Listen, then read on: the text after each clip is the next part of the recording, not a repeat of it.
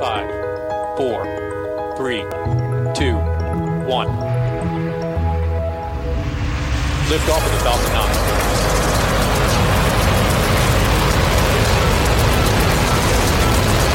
Falcon 9 clear to clear the towers. Hi, I'm Marc Boucher, and this is the SpaceQ Podcast. This episode is brought to you by the Don't Let Go Canada Coalition. For 60 years, Canada has been a space leader. We helped build the International Space Station and land astronauts on the moon. Back on Earth, we leverage our space capabilities every day to push boundaries in medicine, communications, and environmental monitoring. The clear vision and commitment of previous governments helped drive this forward, but now our country faces a decision point and we need to act. Please visit don'tletgocanada.ca and join the campaign to help us keep innovation, jobs, and our best and brightest in Canada. The universe needs more Canada. Don't let go, Canada.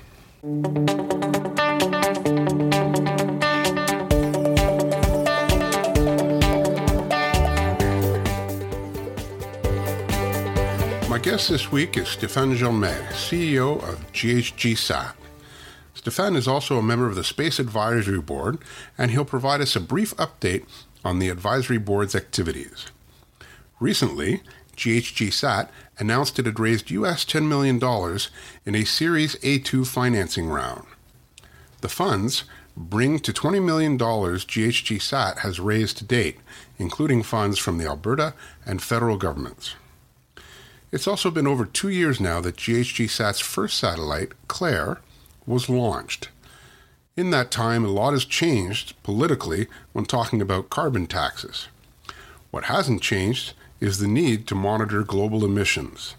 And this week, the United Nations Intergovernmental Panel on Climate Change issued a dire warning.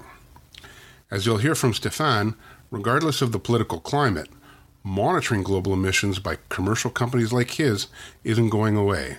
In fact, the business case and businesses in this space segment are getting ready to take off. Welcome back, Stéphane, to the SpaceQ podcast. Thanks, Marc. Pleasure to be here. The last time we spoke was just over a year ago, and you are actually my first repeat guest. So this is uh, great. Um, it gives us a chance to, to catch up on on uh, what's been going on with the company in the last year since uh, uh your last interview. But before we get to that, just a couple of quick questions on the Space Advisory Board since you're a member. And that is what's the status of the Space Advisory Board at the moment? And when was the last time you met with the minister? Well, Space Advisory Board is still actively meeting and actively discussing issues both with the government and uh, with third parties um, to better advise the minister on both the space strategy and uh, financing or funding from space going forward. So we're, we're definitely active and continuing in our discussions albeit uh, definitely more uh, internal to the government at this point, um, as opposed to reaching out to um, the broader space community. And as far as when we met the minister, last met the minister, uh, I, I, would say the minister staff we speak with on a regular basis. The minister himself probably about a year ago. Ah, okay. All right. So uh, with that uh, answered, let's get on to GHGSat, which is where you spend most of your time.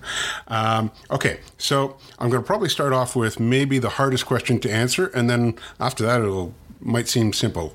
Uh, I'm sure a lot has happened within your company during uh, the last year. So, if you can pick something, what's been the most significant change? that is a hard question to answer. Um, I'd probably say the uh, generation of more and more samples and results from Claire, our demonstration satellite, has uh, provided more and more customers with firsthand examples of how measurements can help them. And that has in turn led to all kinds of other good things, uh, including our most recent investment, which we just announced publicly last Monday. Okay, and that leads right into my next question, uh, which is you just announced your Series A2 funding of US $10 million, bringing your total funding to date to US $20 million. How are you going to spend that money?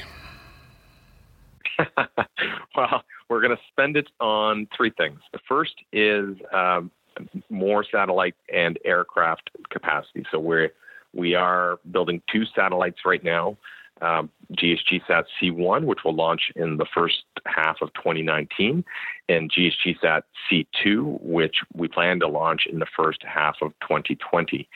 In addition, we're building an aircraft sensor. Uh, that is going to be deployed for the first time in the summer of 2019. So there's lots going on technically uh, in building those. So that's the first way that we're spending the money. The second way is in accelerating our commercialization. And the third is in analytics. So let me address both of those. In commercialization, we, we are hiring additional uh, staff and additional members of our team to uh, bring the message to all our potential customers out there.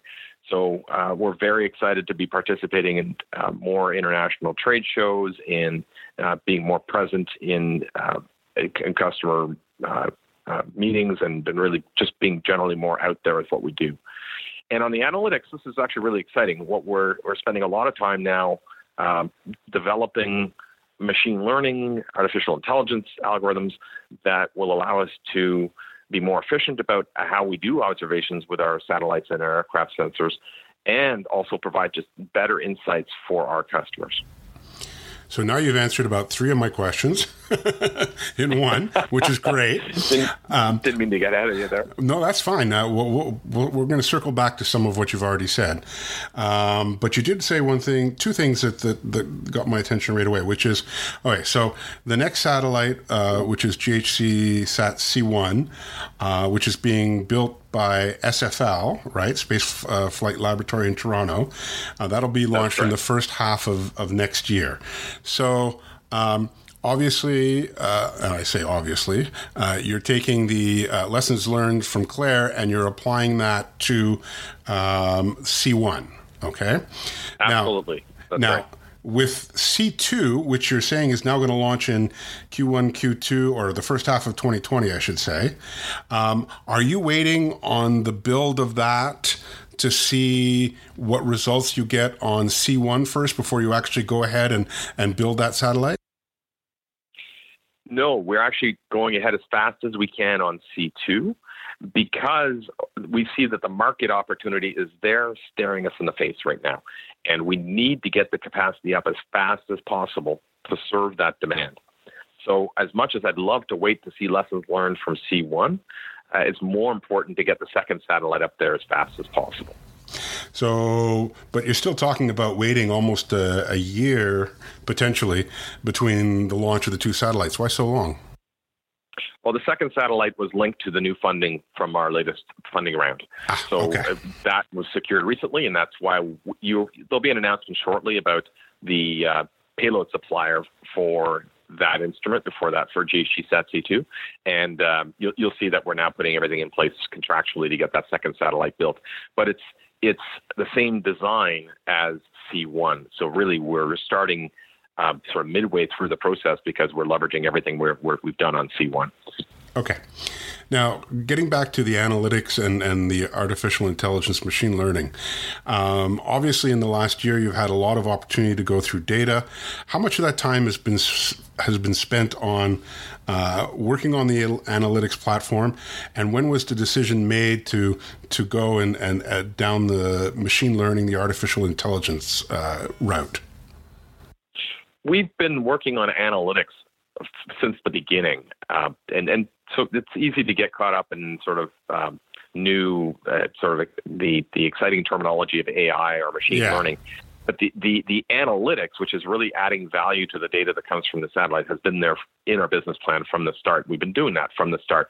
So, for example, uh, our satellite generates raw concentration data.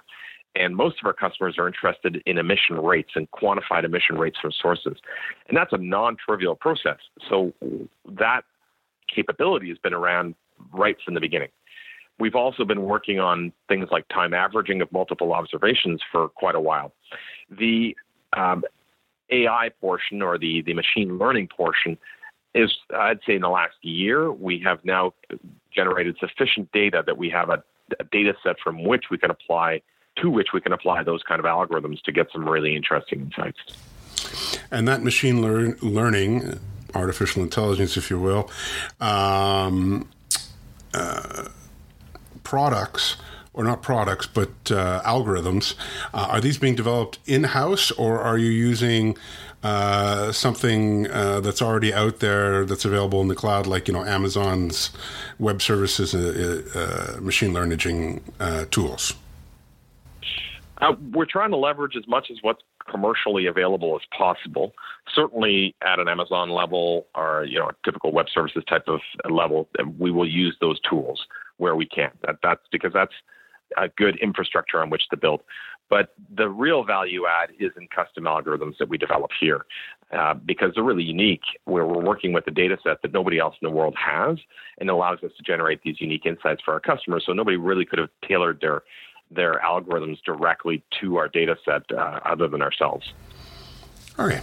So, uh, in terms of the funding, you've raised uh, $20 million uh, to date so far. Um, are you closing any more funding in the near future, and are you actively seeking more funding at this time?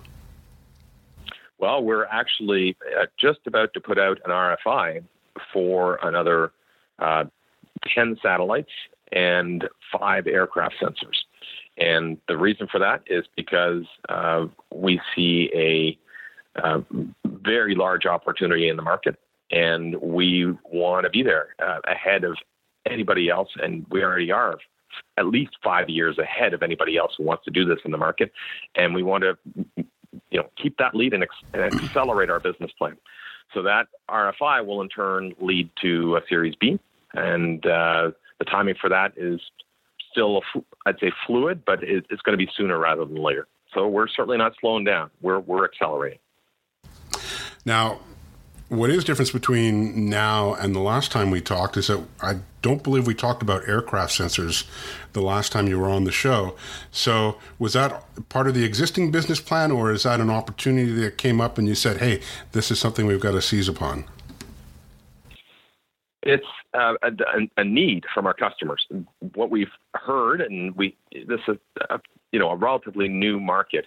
We've heard from customers that they want to have a tiered capability, where they love the idea of a satellite to be able to look at large areas at relatively low cost to detect large leaks, and that makes just a whole lot of sense and is what's driving a lot of our demand.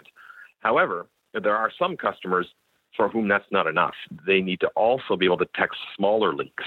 And from an aircraft, we can see much smaller leaks because, well, we're just a lot closer to the ground and our detection threshold is, is a lot lower. We can collect more light and there's just a lot of variables that allow us to see smaller leaks.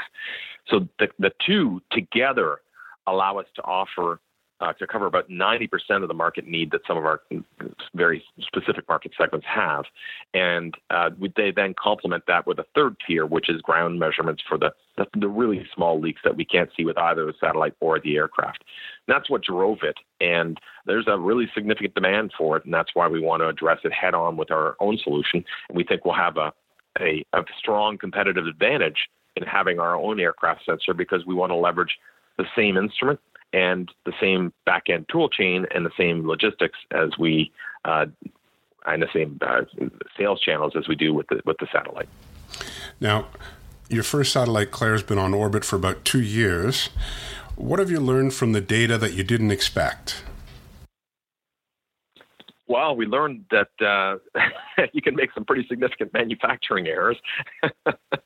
so, for for example, uh, you know, the, the system had uh, a lot more stray light than we were expecting. So that's light coming to the detector that is not wanted for our measurement. Uh, we've learned that, uh, you know, you can get very complicated ghosting paths. So that's, that's reflected light internally, reflected light inside the optical system. And uh, we've also learned that uh, radiation can be more significant than we thought um, on some very sensitive components. And so those three things together have really uh, been heart of the lessons learned. And we've also learned a lot about um, our how to optimize our spectroscopy. And so that's that's uh, more on the positive side. It's learning and looking at the data and um, how we can uh, better tune our instrument for the type of measurement that we're making. Uh, you know, we can add that to the list of lessons learned and, and, how we're optimizing our next satellite to address each of those. So for us, it's uh, it's it's been quite a journey. We've we've absolutely demonstrated the, the, the viability of the business, of the technology, and uh, as we learn, we iterate, and that's one of the beautiful things about uh, working in small satellites is you can iterate quickly and implement lessons learned iteratively and just get better every time you launch something new. Now, how is Claire performing today? Remarkably well. Uh, we we wanted at least one year of operation from Claire, and now we're well over two years. And uh, we are hoping we'll get three to five years to demonstrate the robustness of the system for what we expect it as a, a normal operating lifetime in our business case.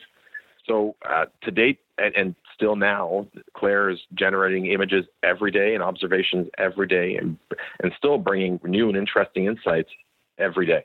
Uh, we recently published an example of that on our website. It's uh, a, an example of a leak that was detected in Texas in the Permian Basin, which is a big shale play in Texas, and uh, that was taken very recently from Claire. So we're very pleased with Claire's performance, and we hope to have at least two or three more years of, of good results uh, to overlap with our next one and possibly two satellites.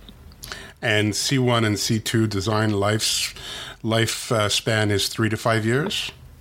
That's right. We were always aiming for three to five years, and uh, hopefully we'll get more. But um, we'll be very happy with that range. All right. Now, uh, getting back uh, to uh, the C1, which is going to launch in the first half of next year. Um, I don't think I've seen anything publicly about this, and you may not be able to or want to answer, but have you identified uh, and contracted a launch provider? We have, and uh, we have not made that public yet. I, there should be details made public before the end of the year, and hopefully a lot sooner than that.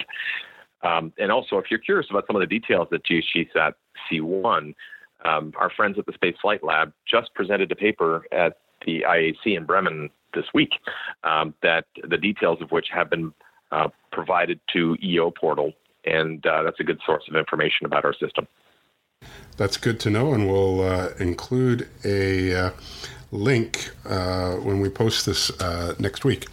Um, now, you started the company in part as a response to the cap and trade endeavor being put forward by the Quebec government in 2010. Now, provincial governments across Canada are scrapping their plans, with Manitoba uh, surprisingly following uh, along this trend. Will any of this uh, affect your plans going forward?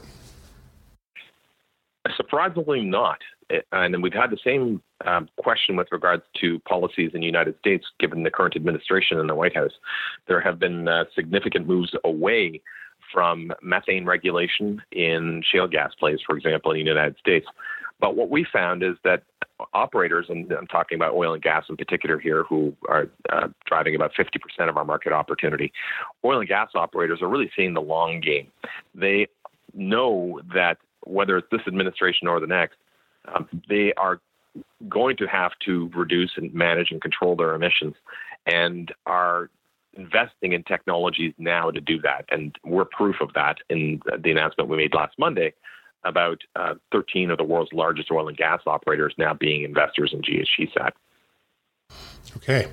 Now, in the last year or so, have you updated your use cases for the technology that you've developed? There's some new use cases that you've come up with that you didn't think were out there. We're um, in, well, the fundamental uh, uh, the fundamental use cases we had in mind going into this are still absolutely valid, and we learn more about them and the details of them uh, on a regular basis. And so we're updating and iterating the use cases for our core markets. But yes, we are also finding new applications. Um, that can be commercial in nature or even uh, adjacent um, uh, or government in nature. So let me go to uh, a complete adjacency just to, to, to, talk about one that's been kind of interesting to us for a while, but we haven't jumped into yet, which is monitoring um, sulfur dioxide from ships.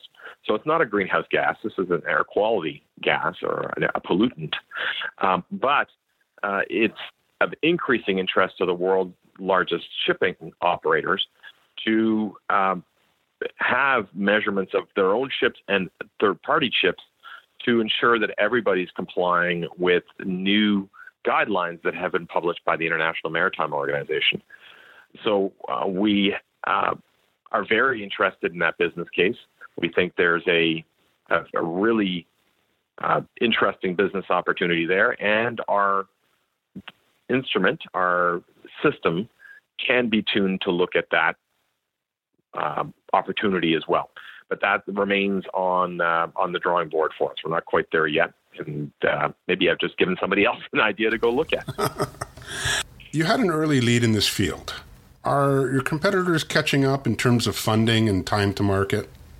Our competitors are all currently paper designs, um, but there's some very serious and interesting potential entrance. and I use that word deliberately, entrance instead of competitors, because in fact, I think some of them are complementary to us. So let me get maybe more specific. Um, some of your listeners may have heard about MethaneSat, which is a satellite that was announced by the Environmental Defense Fund. And that one will be looking at much larger areas than ours uh, at a much lower spatial resolution and will be complementary to ours. So, in fact, I don't see them as a competitor. I see them as a complement. And in fact, we collaborate with the Environmental De- Defense Fund.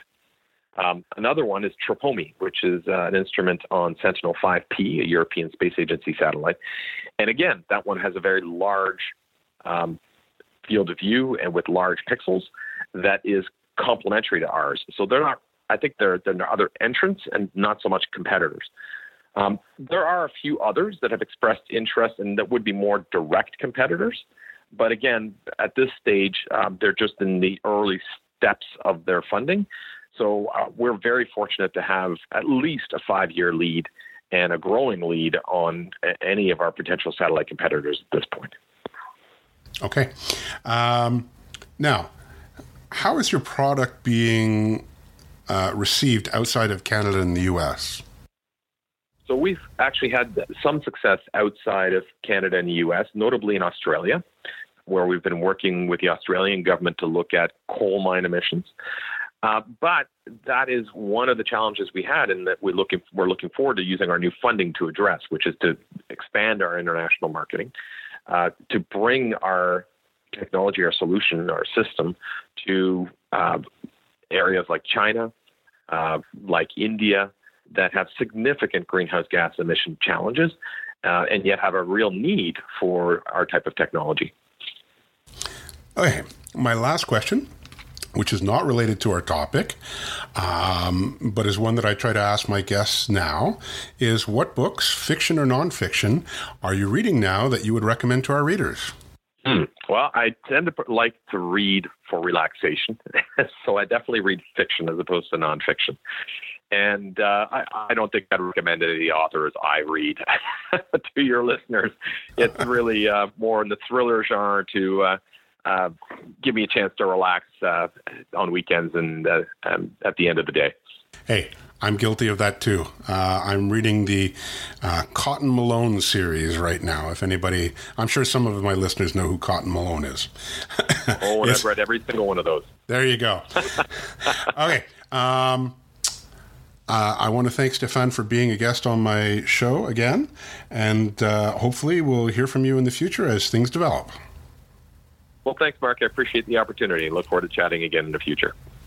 Well, that's a wrap on this episode of the SpaceQ podcast. If you like this show, please support us on Patreon. The address is patreon.com slash spaceq. We really appreciate feedback, and to help us, we ask you consider to write a review on Apple Podcast or Google Play Music if you're so inclined. If you have any comments on this episode, you can email me at podcast at spaceq.ca, or you can post them on our website at spaceq.ca, where you'll find an archive of each episode. If you send me a comment by email, I'll write back to you as soon as I can. On Twitter, you can follow us at Canada in Space. And if you use Facebook, you can find all our articles and links to the podcast on our page, The SpaceQ. If you like the show, please subscribe to us through your favorite podcast app.